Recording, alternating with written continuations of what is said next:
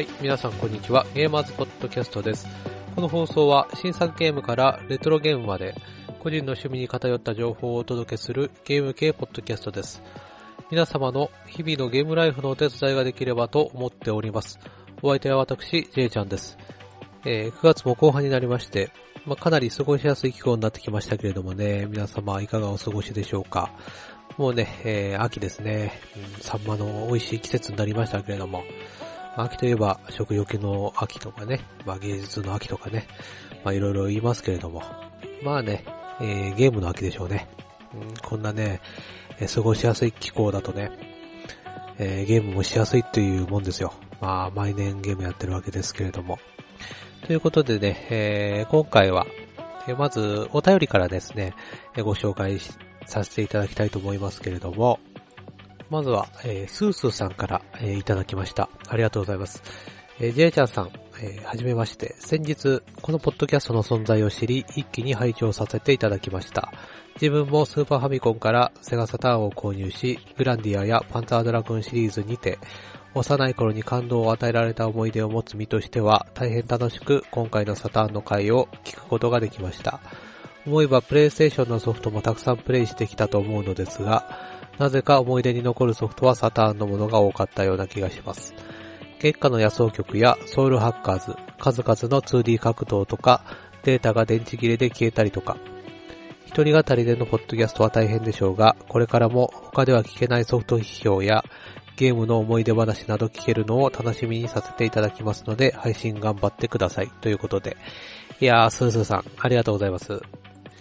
いやー、本当に嬉しいですね。まあ、セガサターンの回はね、まあ、かなりコアな回だなというふうに、えー、思っていましたのでね、まあ、聞いていてね、まあ、面白いのかどうかっていうのは若干疑問ではありましたけれども、やっぱりね、えーセガ好きの人はね、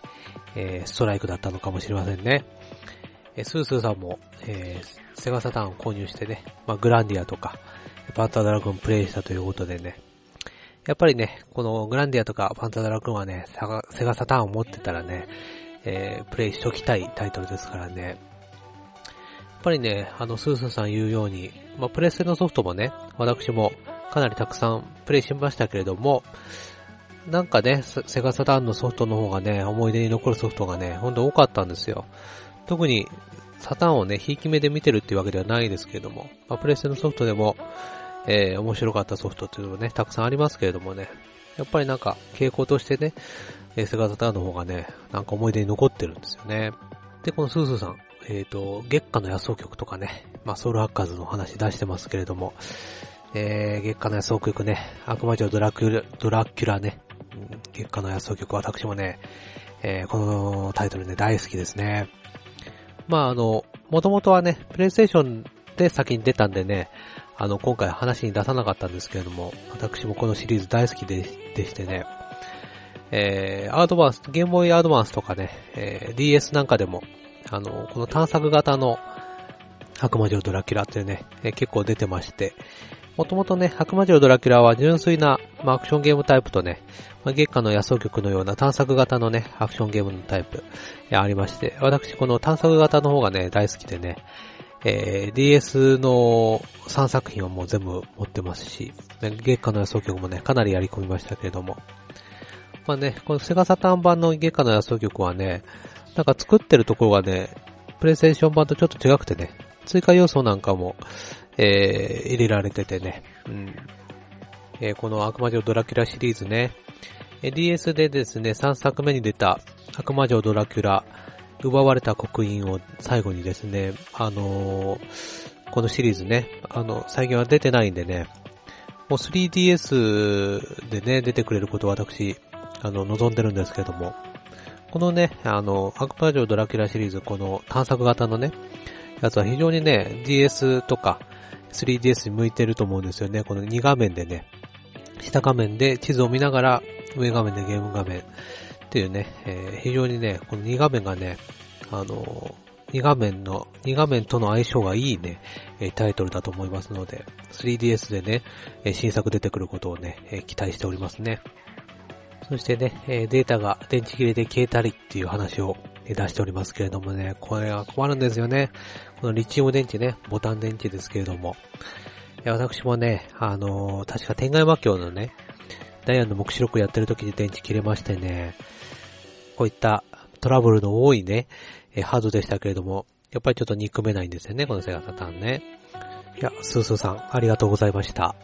え続きましてですね、おこじょさんからいただきました。えジェイちゃんさん、こんにちは。毎回楽しく聞いてますよ。特に今回のサタン特集はドストライクです。ホーリーアークやシャイニングフォースを夢中になってプレイした日を思い出し、無邪気にゲームを楽しめたあの頃は良かったなぁなんて考えに浸っております。ストーリーが含みを持たせたような終わり方だったので、未だに続編を期待していますが無理でしょうね。これからも配信楽しみにしています。長く続けてくださいね。えー、グランディアは2が残念でした。ということで、おこじょさん、ありがとうございます。えー、おこじょさんもね、サタン特集ドストライクだったということでね、非常に嬉しい限りですね。そして、ホリーアークとシャニングのフォースね、夢中になってプレイしたということなんでね、やっぱりちょっとね、ホリーアークとかシャニングフォースはね、えー、若干ね、少数派なのかもしれないですけどもね、この作品ね、面白いっていただ、言っていただけるとね、もうね、えー、私もすぐ友達になっちゃいますから。ねやっぱりね、このサターンとかプレステの時代がね、やっぱ一番ね、ゲーム面白かったかななんていうふうに思いますよね、私も。そしてね、ストーリーが含みを持たせたような終わり方だったので、続編を期待してるということだったんですけどね、私もね、あの、ずーっとね、続編期待したんですけれども、やっぱりね、今ちょっと厳しいかもしれないですよね。なんかね、あの、最近はもう、えー、シャイニングシリーズはね、もう、シャイニングフォースなんてもう全然、あれ以降出ておりませんしね、シャイニングフォースはもうネオとか、イクサとかね、その辺になっちゃいまして、アクション系になっちゃいましたからね。それとか、あの、シャイニングハーツとかね、シャイニングティアーズとかね、もうテイルズ系を狙ってるのかみたいなね、もう、萌え要素っぽいの入れてね、え作ってるでしょ。もうね、ダメそういうね、テイルズみたいなポジション狙っちゃダメですよ、セガはね。えー、もう似合う、似合いませんからね、そういったのは。このホーリーアークとね、シャニングホースは非常に、えー、シナリオ的にね、密接に、えー、絡み合っておりまして、で、ホリアー君のですね、街にですね、まあ、ジュリアン少年というね、えー、子供がね、あの、お父さんが帰ってこないって言ってね、嘆いてるんですよ。でこのね、ジュリアン少年は、まあ、ガルムっていうね、まあ、ヒュードルに、えー、父親を殺された、まあ、非常にかわいそうな少年なんですけれども、この少年が大きくなってですね、えー、傭兵となってですね、シャイニングホースに、えー、登場してですね、まあ、シナリオさんの主人公になって、えー、ガルム、えー、倒すことになるんですけれどもね、えー、こういったシナリオのつながりだったりとか、えー、シナリオ3をクリアした後にですね、えー、ジュリアンがね、えー、ある地にね、旅立つんですけれども、その旅立った先がですね、えー、ホーリー役の主人公でありますアーサーがですね、えー、旅立った先と同じ場所にね、ジュリアンが旅立つんですね。シナリオ的にも若干ね、あのー、まだ全部、解決してないような感じのね、終わり方だったんでね、本当にずっとね、続編期待していったんですけれども、やっぱりね、このシャイニングフォースね、うん、そしてホーリーアークね、ぜひね、続編ね、やりたいなというふうに思いますよね。なんか最近ね、セガがホーリーアークのね、商標登録ね、またね、撮ったっていうね、噂が流れておりますので、まあ、新作はね、ちょっと難しいかもしれませんけれども、もう、まあ、ゲームアーカイブスとかね、えー、ライブアーケードとか、プレイステーションネットワークなどでですね、えー、配信されるっていうね、まあ、可能性もありますから、ちょっとね、期待してね、えー、待ちたいと思いますね。そしてね、グランディアは2がね、残念だったということなんですけれどもね、やっぱりね、あのー、グランディアね、1のこの冒険活劇がね、えー、好きだったっていうね、方多いでしょうし、えー、1がね、非常に偉大だったためにですね、えー、2はね、結構酷評される、え、場合が多いですけれども、私個人的にはそこまでですね、あの、結構ね、えー、グランディア2も好きなんですけれども、もともとね、戦闘のシステムとかはね、えー、完成されておりますしね。で、このシナリオ的にね、なんか恋愛要素が、えー、強い感じになっちゃったんですよね。冒険活劇というよりは。えー、それでもね、グランディア3よりはね、えー、全然楽しめたんじゃないかなとか、思いますね。エクストリームとかね。えー、昔のね、グランディア帰ってきてほしいですね。うん、まあ、ゲームアーツね、えー、ガンホーと合併しちゃいましたし、えー、宮地社長はね、えー、お亡くなりになりましたしね、ちょっとね、難しいのかななんていうふうに、えー、思いますけれども、えー、グランディア2はね、まあ、ドリームキャストですから、またね、ドリームキャスト特集なんかもね、えー、やりたいなというふうに、えー、思いますが、いかがでしょうか？ということでですね、えー、おこじょさん、えー、ありがとうございました。まあ、今回はですね、2通ね、お便り紹介させて、させていただきましたけれどもね、えー、今回第9回ね、配信どうしようかななんていうふうに思ってたんですけれども、こうやってね、お便りいただいたことでですね、ちょっとね、あの、配信しばらくお休みしようと思いましたけれども、ね、お便りをいただいたことでですね、また配信やっちゃおうか、なんていうふうに、えー、ね、えー、思った次第でありますけれども、またね、えー、お便り送っていただけると、えー、嬉しいです。ということで、えー、第9回ゲーマーズポッドキャスト、えー、始まります。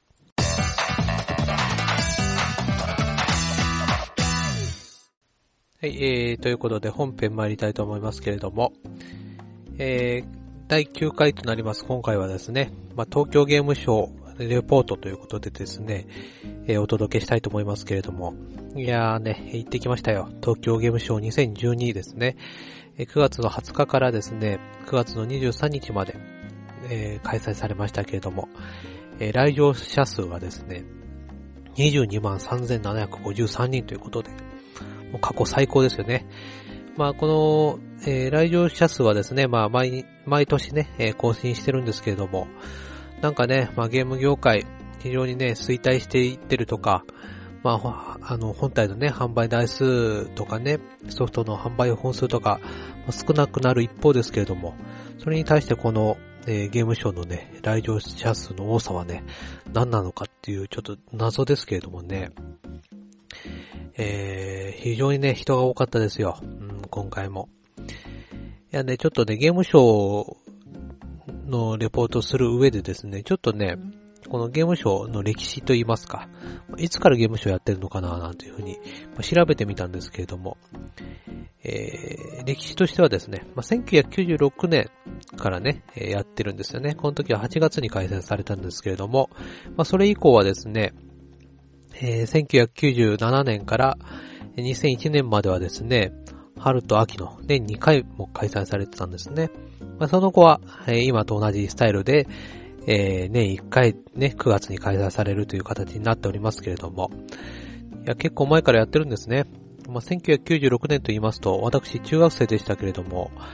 えー、よく考えてみたらですね、私初回からですね、毎年行ってたみたいですね。えー、当時ね、あの、一番最初に行った時はですね、10時、まあ、会場ということだったので、9時ぐらいに行ったんだと思うんですよ。そしたらすごい人多くてね、やっぱり、あのー、あの、初めての開催ということだったんで、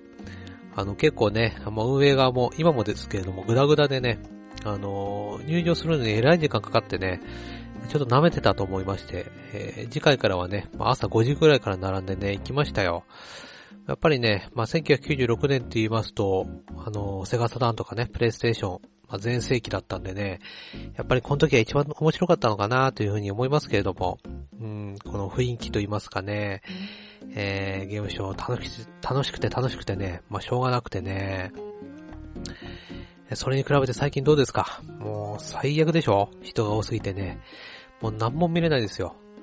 本当にね、満足度みたいなの調べたらどんぐらいになるのかなっていうふうに思いますね。もう、満足度、私は個人的には0%ですね。もう最悪ですね。えー、ほんと昔はね、もうよそ見しながら歩いたりとか、全然その場に立ち止まったりとかね、まあ、余裕でしたからね、本当に全然今より快適で、まあ、5、6人しか並んでないゲームをね、10分くらい、ま、待ってね、プレイしたりとか、もちろん人気のタイトルなんかはね、えー、長時間待たされることもありましたけれども、今はもう全部でしょ長時間待たされるのは。まあ、1時間2時間当たり前でね、下手すると4時間待ちなんていうのもありましたからね。でね、遅い時間になってくるとね、一気に人が減るんで、その時にね、一気にね、いろんなタイトルやったりね、本当にね、楽しいイベントだったんですよ。もうね、この年になってくるとね、まあ、5分やそこらのね、体験版プレイするのにね、1時間も2時間もね、もう並べるかボケっていう感じなんですよ。ね。もう最近は、あのー、もうインターネットも普及しておりますしね、あの、体験版なんかは、まあ、配信されるし、あの、PV なんかはね、えー、まあ、配信もされるし、ニコニコ動画とかね、あの、YouTube なんかで余裕で見れるじゃないですか。えー、当時はね、あの、そんなものありませんでしたから、まあ、ゲームショーで配られるね、まあ、DVD だったりとか、体験版欲しさにね、えー、言ってましたけれども、えー、それに対して本当にね、最近はもう、混んで混んでね、まあ、歩くのもままならないっていう感じなのに、えー、来場者数がね、増えていくのはね、なんなん、なんでなんですかね。この来場者数が増えていくから、まあ、満足してるんだろうということでね、運営側もね、何も対策を講じないのかもしれませんけれども、もうね、いい加減ね、あのー、このスタイルはね、見直す時期かと思いますよ。で運営上ね、まあ、売り上げとか、まあ、大人の事情もね、もろもろあるんでしょうけれども、えー、私個人的なね、まあ、意見としましてですね、まずね、あのー、入場料のね、値上げしてくんねえかなっていうふうに 思いますね。やっぱり、あの、向こうとしましては、まあ、ゲーム、ね、あのー、ゲームのゲーム人口って言いますか、あまりライトな方にも来ていただいてね、この裾野を広げたいっていうふうに思ってるのかもしれませんけれども、あの、全然ね、あの、キャパがオーバーしてますから、もうね、幕張メッセじゃね、あの、あの人数はね、あの、補いきれないんですよ。うん。ですからね、やっぱりね、本当にゲームプレイしたい。あの、いち早くね、ゲーム、最新のゲームプレイしたいっていうね、方はね、もっとね、あの、値段高くてもね、買えると思うんですよ。現在大人1200円、まあ、前売りは1000円で、えー、子供は無料なんですけれどもね、もうね、2500円ぐらい取っちゃっていいんじゃないかなって思うんですよね、大人。で、子供1000円ね。うん、あのー、今回ね、向かいでやってた、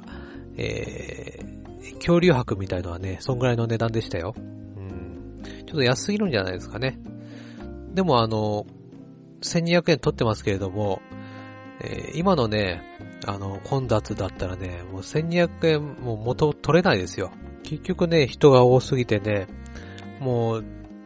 混雑してるのか、行列なのか、もうわからない状況でしょねこんなんじゃね、私、あのー、今回もですけれども、何もね、あの、ゲームプレイしておりませんから、並んでらんねっていうことでね、あの、雰囲気だけ楽しみましたけれどもね、それとね、あの、入場料の値上げと、えー、開催期間の延長ですよね。まあ、一週間くらいやってくんねえかな、と いうふうに思うんですよね。まあ、これもいろいろあるんです、あるんでしょうけれどもね。一週間くらいやってくれたら、ね、平日行けばね、もうちょっと空いてるでしょうしね。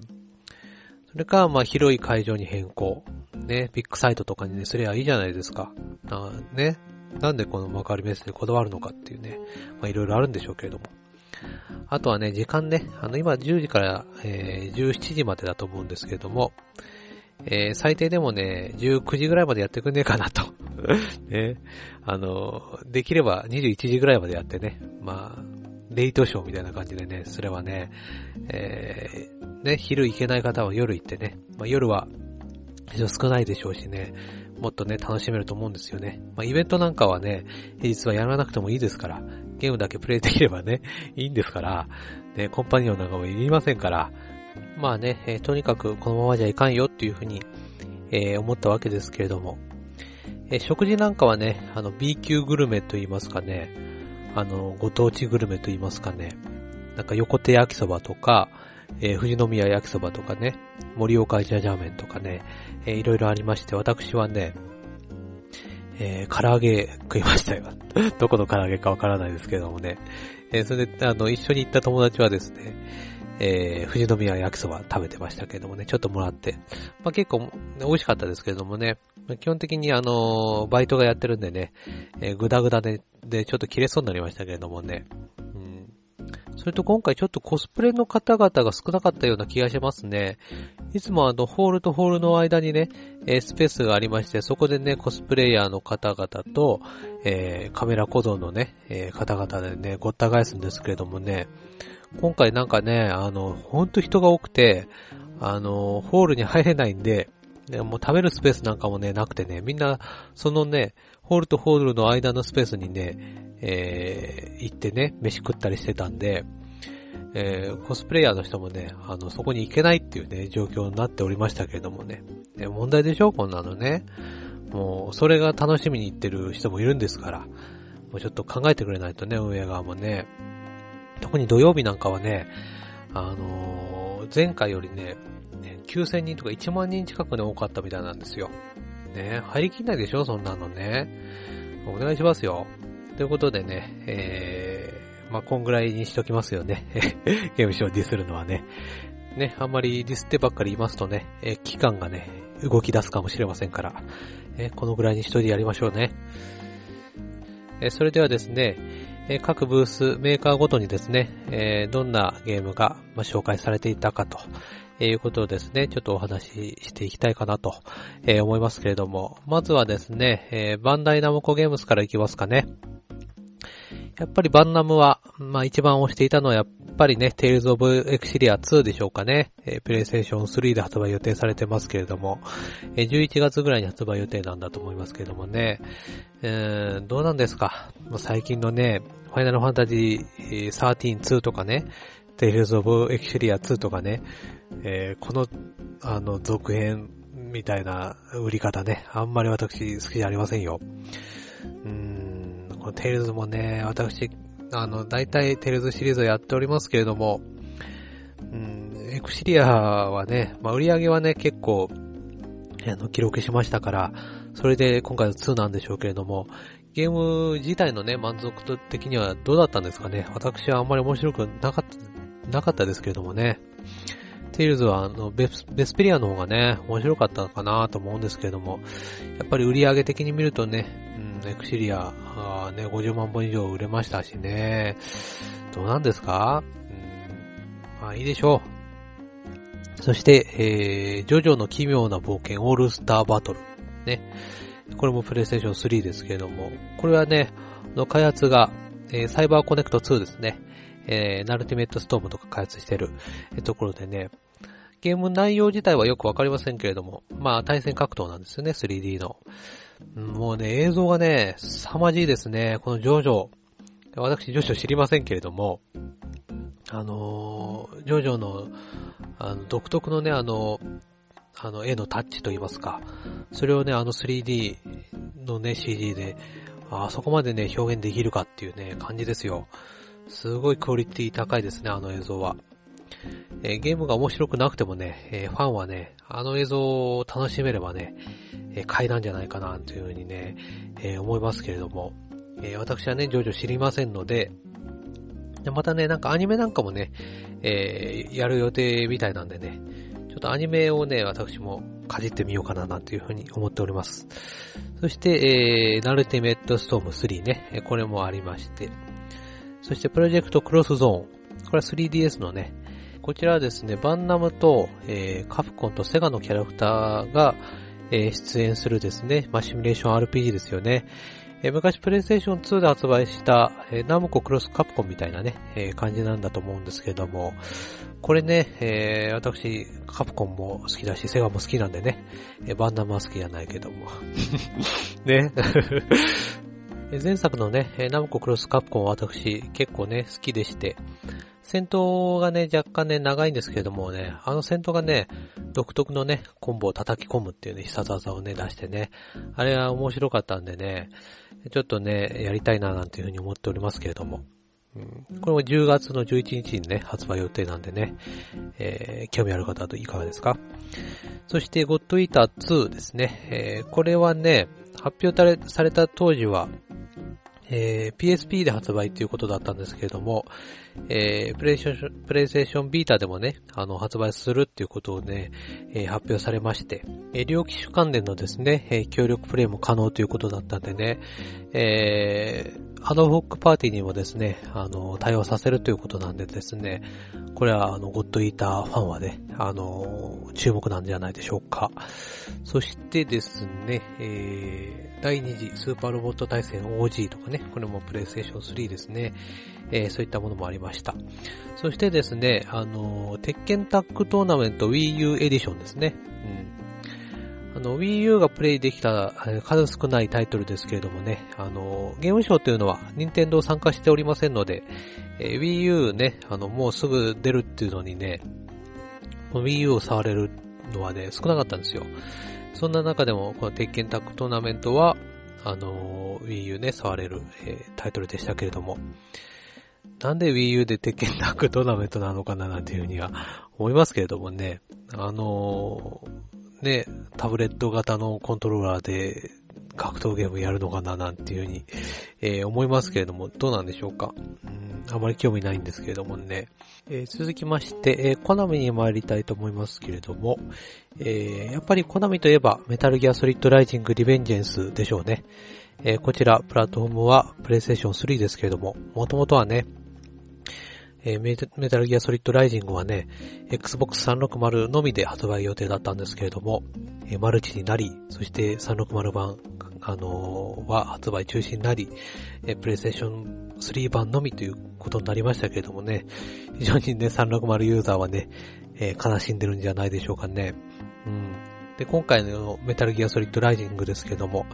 メタルギアソリッドシリーズといえばね、まあ、ソニーキングアクション、えー、隠れながら、えー、進むのがね、えー、売りなゲームでしたけれども、今回はですね、えー、スネークが主人公ではなくて、えー、ライデンが主人公なんですね。えー、メタルギア2のね、主人公のライデン。これがね、まあ、サイボーグみたいな感じになって、えー、刀を持ってね、えー、切りまくると。えー、切った、えー、敵のね、えー、切り口っていうか、断面が見えるっていうね、あの、いろんな自分の好きな角度から切ることができるっていうね。で、開発がプラチナゲームスになってましてね、え、ビオネッタとか開発してるところですよ。なんでアクションにはね、定評あるメーカーが開発してるんでですね、まあ期待できると思うんですけども、うん、まあ発売されたらね、えー、やろうかななんていうふうに、えー、思っております。そして、えー、ゾーンオブジエンダーズ HD エディションですね。こちらはですね、ゾーンオブジエンダーズと、えー、アヌビス、続編でありますアヌビス。この 2, 2作品の、えー、HD エディションですね。えー、たまにね、アヌビス、アヌビスって、えー、言ってる方いますけれども、えー、確かにアヌビスの方が面白かったですけどもね、一応2作品できる、えー、やつなんでね、あの、初代のゾーンオブジエンダーズの、えー、地盤があってのアヌビスですからね、あの、1作目もプレイしていただきたいなというふうに思いますよ。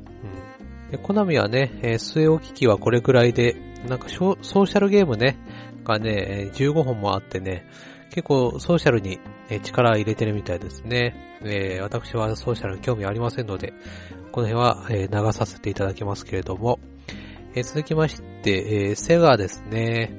まあ、セガはやっぱりファンタジースターオンライン2ですかね。え、こちらは PC と、えー、ビータとスマホ、えー、3機種ですけれども、まあ、PC はもうね、えー、正式にサービス開始してるんでね、プレイしてる方多いと思いますけれども、やっぱり気になるとはですね、えー、ビータ版なのかななんていうふうに思いますけれども、えー、動画なんか見てるとですね、非常にあの滑らかに動いておりますので、えー、PC とね、あの、ビータ版で、あの、通信で協力プレイが可能になってるんですけれども、えー、イベントなんかでですね、あの、実演みたいとされておりましたけれども、非常にサクサク動いておりましたし、これはなかなか期待できるんじゃないかななんていうふうに思いますね。えー、ビータ版だからかなり劣化してるんじゃないかみたいな、あの、懸念はありましたけれども、どうやら大丈夫な感じですよ。えー、ビーターね、あの、ならではの、まあ、タッチ操作なんかもできるので、非常に快適そうな、えー、感じでしたけれども。えー、そして、竜が如く5ですね。えー、これはプレイステーション3ですけれども。まあ、セガはね、最近、まあ、竜が如くに頼りっきりみたいなのありますね。もういいんじゃねえかな、なんていうふうに。まあ、あの、出たら多分やりますけれども、もうね、竜が如くシリーズももう、潮時なんじゃねえかな、なんていうふうに、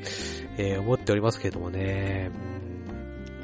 メインのね、シナリオは、まあまあ、それなりに面白いんですけれども、やっぱりね、あの、サブ、えー、イベントのこのクオリティの低さというか、あとはミニ、ミニゲーム集っていうかね、あの、キャバクラなんかも全然面白くないでしょ、あれ。ね。あんなね、あの、好感度みたいなの上げて、結局最後、あの、ちょっとちょろっとやってね、終わりみたいなね、うん、全然面白くないんでね、あのシステムもういらねえと思うんですけれども、えー、どうなんでしょうか。あとはセガも結構ソーシャルに力入れてるみたいでね、えー、いろいろとやりましたけれども、まあ私はソーシャルに興味ありませんので、ここも流させていただきますけれども、えー、続きましてカプコンですね。やっぱり、えー、タイトル見るとね、あの、やっぱりカプコンが一番頑張ってる感じがしますね。えー、まずはファン、え、モンスターハンター4ですね。えー、3DS のね、もう、あの、会場30分ぐらいでね、あの、プレイできる、あの、整理券みたいのを配り終わったということでね、まあ、全然プレイはできない状態でしたけれども、もうね、モンスターハンターシリーズも、まあ、一作目からずっとやってきてね、うん、いい加減ずっとあの映像でね、モンスターとか、え追加とかね、あの武器の追加とか、あの、まあ、システムがね、あの、便利になったりとか、そういうのありますけれども、もういい加減ね、あの、次世代機でね、非常に綺麗な映像でやりたいなっていうのはありましたけれども、やっぱりね、モンスターハンター4のね、PV 見たらね、不覚にも面白そうだなというふうに思っちゃいましたね。うん、あの、4の特徴は、やっぱり、えー、段差を使ったジャンプ攻撃ですよね。段差を使ってジャンプした時にね、攻撃が可能になったんですよ。このね、ジャンプ攻撃が、えー、公開された PV でもね、かなりフューチャーされていましたけれども、非常にかっこいいなというふうに思いますね。あとはモンスターに乗っかって攻撃したりとかね、えー、そういうことも可能になって、えー、よりね、なんか、え高低差がある、あのマップになってるみたいですよ。えなんでね、えモンスターハンター4をちょっとね、期待しちゃいますけれども、そして、バイオハザード6ですね。えー、こちらと、そしてエクストルーパーズもありましたね。えー、そしてね、えー、DMC、えー、デビルメイクライですね。あの、よくナグラーメイクライとかね、言われてますけれども。えー、最近のを見ると、あの、ちょっとね、あの、名倉っぽさが若干薄れてきたかななんていうのも、えー、ありますね。デビルメイクライシリーズはですね、私大好きでして、まあ、一作目からずっとやってるんですけれども、えー、今回ですね、開発が海外になりまして、映像のね、クオリティも非常に高くなっているんですけれども、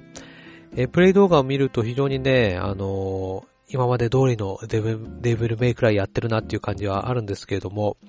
ちょっと実際プレイしてみないとね、え、開発元がですね、忍者セオリーなんで、あのですね、忍者セオリーはですね、昔プレイステーション3で発売されたえー、ヘブンリーソードっていうね、ゲーム開発してたところですけれども、ヘブンリーソードもですね、あのー、最初ね、PV なんか見てると非常に楽しそうだったんですけれども、実際プレイしたら結構ね、あんまり面白くなかったんでね、え、それがね、ちょっとね、あの、心配なんですよね。デビルメイクライ4から追加されたですね、敵を引っ張るアクション。これがね、非常に個人的に面白かったんでね、え今回もね、それはあるみたいなんで、え非常に期待しておりますね。えー、デビルメイクライの名に恥じないね、えタイトルにしてほしいなというふうに、え思いますけれども、そして、え逆転裁判5ですね。これは 3DS のやつですけれども、えこれのね、あの、私有のところもかなりね、大盛況でしたけれども、この逆転裁判5なんてゲームショーでね、あの、体験版みたいのやってどうすんだよって若干思いましたけれどもね、なんか、あの、その私有するところが、あの、裁判所の法廷みたいな感じになってたんで、えそういった演出は面白いなぁなんていうふうに思ったんですけどもね。うん。え、そしてロストプラネット3なんかもありましたね。これはプレステ3と360と PC の、えー、で、え発売予定ですけれども、えー、随分ね、あの主人公がおっさんみたいな感じになっちゃってね、1のイベオン本と比べてね、どうなのかっていう、非常にクオリティが下がってる感じありましたけれども、なんかね、若干パッとしない感じありますね。えー、続きまして、ソニーコンピューターエンターテインメントに参りますけれども、えー、まあね、出店メーカーが少ないんでね、あの、プレステ3とかビータとか、えー、PSP タイトルはですね、えー、ソニーブースでね、えプレイできる、えようになっておりましたので、非常にね、あの、SC ブースはね、大盛況でしたけれども、やっぱり私、個人的に一番期待しているのは、えー、The Last of Us ですかね。えー、プレイステーション3で発売予定されていますけれども、こちらは、えー、アンチャーテッドを開発しているですね、ノーティードッグの最新作ですけれども、ま、ゲームとしてはアンチャーテッドのようなタイプの、ま、ゲームだと思うんですけれども、映像がね、凄まじいんですよ。うん、これはね、ちょっと見ないとね、えー、伝わらないと思いますので、あのー、インターネット等でですね、え動画見ていただきたいなというふうに思うんですけれども、えそして特徴的なのがですね、え主人公と、え一緒に行動する女の子ですね、えこの協力プレイみたいなのが、え今作の売りだと思うんですけれどもね、え主人公が行動した結果といいますか、主人公がですね、え残虐なら、えついてくる少女も、え同じような性格になっていくっていうかですね、子供は親の真似をすると言いますかね、えプレイヤーの行動次第で、その少女の性格も変化していくというですね、試みは非常にね、え、面白いんじゃないかなというふうに思いますね。非常に期待しております。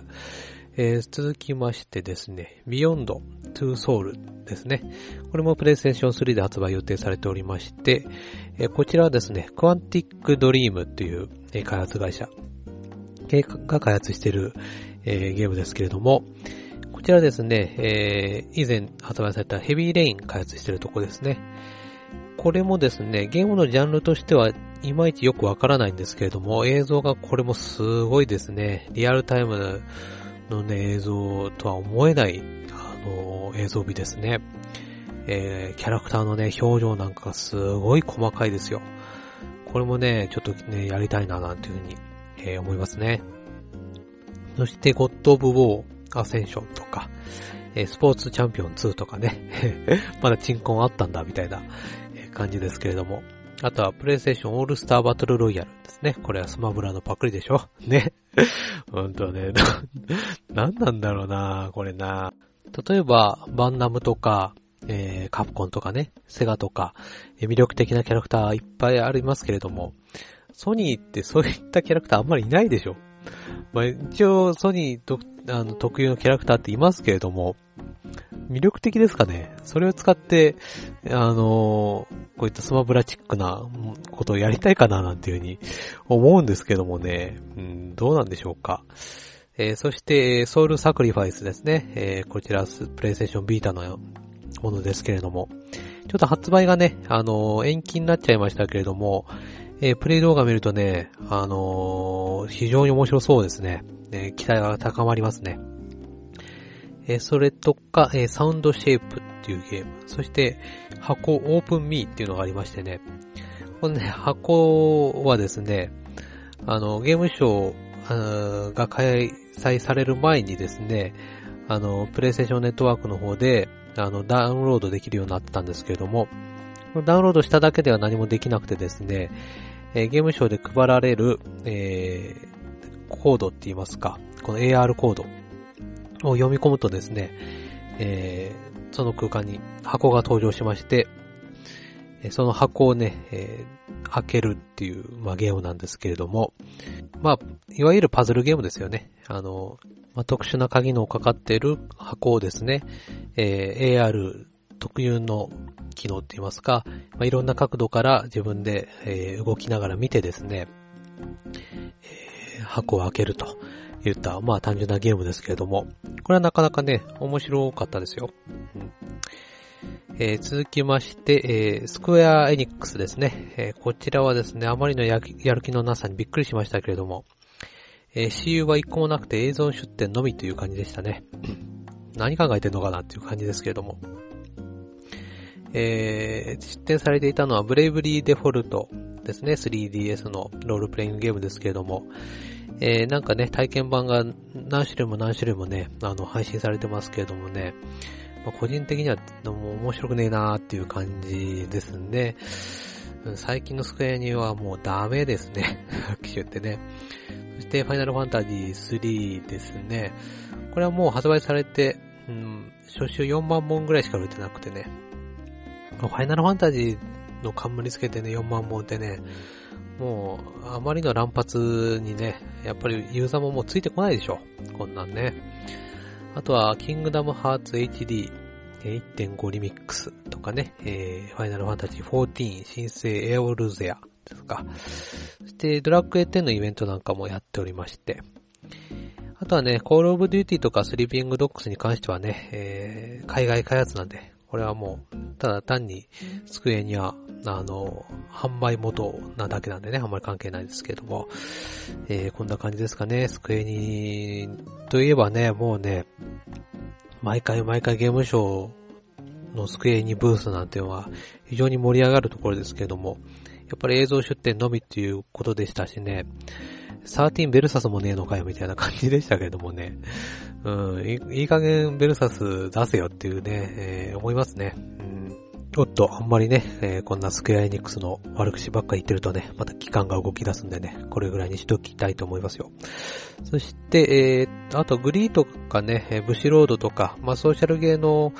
えー、ブースがね、かなり、あの、大々的にありましたね。まあ、ちょっとね、こういったソーシャルのものは私興味ありませんので、えー、ただ、ただただですね、ブシロードのコンパニオンは可愛かったと。えー、これにつきますね。え、それとですね、あちょっと言い忘れてましたけれども、えー、SC、ソニーはですね、新型 PS3 の発表されましたよね。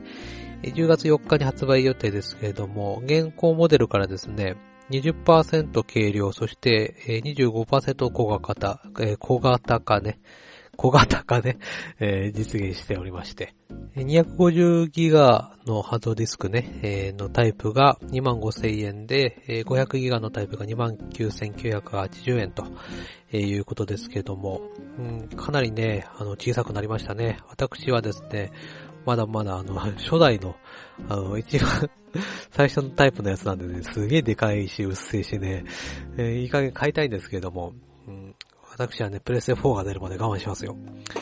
で、なんかね、ドライブの部分が、今までのスロットローリングタイプではなくてですね、上部のパネルがスライドして開いて、その上にディスクを乗っけるような、えー、タイプになったと。まあ、いわゆる、まあ、ちょっと安っぽい感じになったということですけれども。あとはね、えー、ビーターも、まあ、新色発表されまして、あのー、レッドとブルーね、えー、結構早い段階でね、あのー、白も発表されて、発売されておりますけれども、えー、こういった選択肢増えるっていうのはね、えー、嬉しいことですので、うん、そして、えー、レベル5ブース、えー、レベル5ブースあったんだっていうね、えー、感じですけれども、ね、こちら一番押していたのはファンタジーライフというゲームですかね。3DS のほのもの、えー、RPG ですね。なんかオンラインなのかなと思ったらオンラインじゃないみたいですね、こちらね。えー、あとはレベル5は、えー、恒例の稲妻11系がたくさんありまして、えー、レイトン教授と超文明 A の遺産っていうね、3DS の最新作。そして、えー、よくわからないコラボのですね、レイトン教授 VS 逆転裁判。これね、えー、日野さんが言い出したやつでしょ、どうせね。そして、えー、ダンボール戦記 W とかね、PSP のやつ。えー、まあね、ちょっとね、レベル5興味興味ありませんので、えー、さらっといきますけれども、あとは光栄テクモですね。こちらはデトアライブ5とかですね、えー、新北斗無双、そして下天の花、これは恋愛のアドベンチャーですけどもね、えー、その他、えー、一番やっぱ注目だったのは無双オロチハイパーじゃないじゃないでしょうかね。Wii U のえー、こちらもですね、えー、鉄拳タッグトーナメントの Wii U エディションと同じく、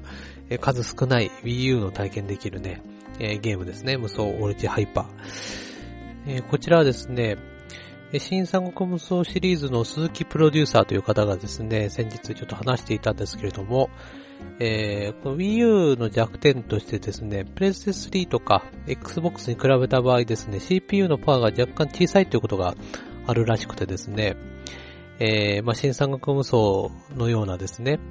えー、無双シリーズのゲームとかですと、まあ、多くの敵がね、えー、プレイヤーの目の前に一度にやってくるときに、えパフォーマンスがね、CPU の影響を受けやすいということでですね、えまあ、このことへの対処がま課題ということをですね、おっしゃっておりましたので、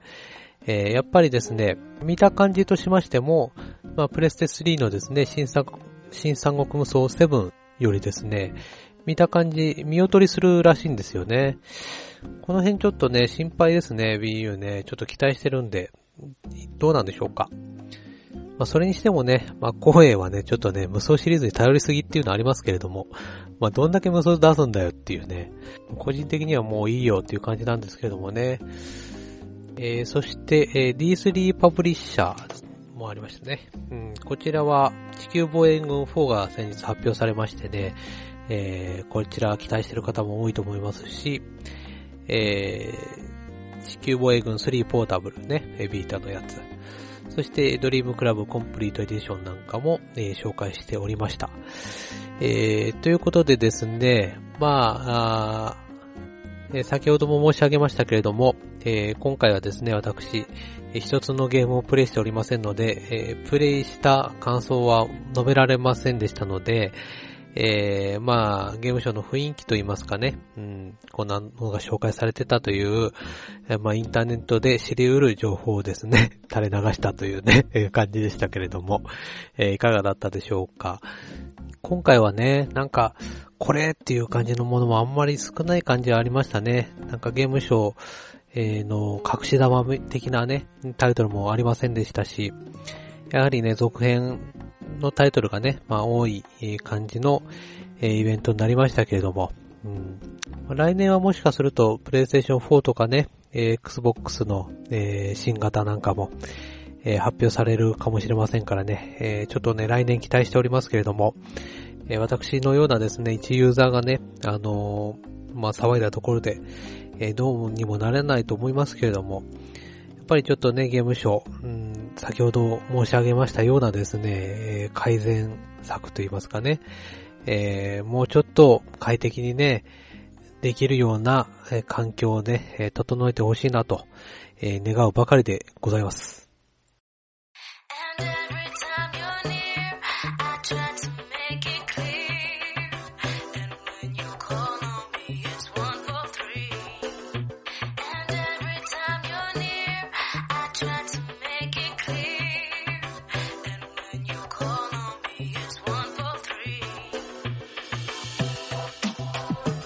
はい、えー、ではエンディング参りたいと思います。え先日ですね、えー、ソニーコンピューターエンターテイメントジャパンがですね、都内でプレスカンファレンス開催しまして、エマービラス AQL がですね、新作を発表しましたのでですね、それについてちょっとお伝えしたいと思いますけれども、すべてですね、プレイステーションビータの、まあ、最新作といいますか、えー、バルハラナイツ3ですね、まずは。えー、こちら PSP でですね、1と2が出ておりましたけれども、これの3作目が出ると。えー、そしてですね、えー、戦乱神楽、忍びバーサス、少女たちの表明。こちらは、えー、Nintendo 3DS でですね、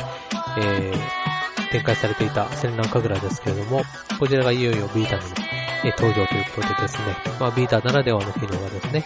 え、盛りだくさんということですね。えー、あと最後はですね、えー、おぼろ村正ですね。こちらも好きな方多いと思いますけれども、Wii で発売されております、えー、和風テイストのね、えー、2D グラフィックが売りのですね、えー、ゲームですね。こちらの発表がありましたですね。えー、それとは別にですね、え、ドラゴンズドグマのですね、新作も発表されましたね。えー、ドラゴンズドグマ2ではなくて、ドラゴンズドグマダークアリズンというですね、タイトルで、えー、発売されますけれども、まあ、こちらですね、えー、純粋な続編と言いますか、あのー、まあ、ダウンロードコンテンツともちょっと違うのかもしれませんけれども、えー、前作のですね、データを引き継いでプレイできるということですのでですね、まあ、新しいエピソードが遊べるというかですね、そういった感じなのかなというふうに思いますけれども、あまり詳しい情報出ておりませんのでですね、まあ、詳しくは話せないんですが、うん、またですね、前作の不満点といいますか、えー、ルーラー的なね、ファーストトラベル、そういった移動のですね、煩わしさ、この辺をね、えー、改善してね、発売していただけると嬉しいですね。それとあの、ダウンロードコンテンツ、えー、無料のやつで、タイムアタックとですね、ハードモードが追加されるということですので、えー、ちょっとですね、あの、現在の難易度ではぬるいという方はですね、えー、プレイしてみるのもいいかもしれません。えー、そしてお知らせですけれども、えー、ゲーマーズポッドキャストでは、ブログにてお便りを募集しております。ゲーマーズポッドキャストで検索の上、ブログの下部にありますメールフォームから投稿してください。ご意見ご感想、今後取り上げてほしいテーマやゲームなど、ご気軽にどうぞ。投稿していただいたメールはすべて番組内で紹介させていただきます。ということで、えー、次回ですけれどもね、えー、先日、9月の27日に発売されました、えー、スリーピングドッグスね、香港国際、えー、違う、香港秘密警察か。それとですね、イース・セルセタの樹海。こちらに2本ね、私購入しまして、今プレイしておりますので、えー、まずはね、スリーピングドッグスからですね、えー、こちらのですね、えー、プレイした感想をですね、うんまあ、ご紹介していこうかなと思っておりますので、えー、次回もまた聞いてください。さよなら。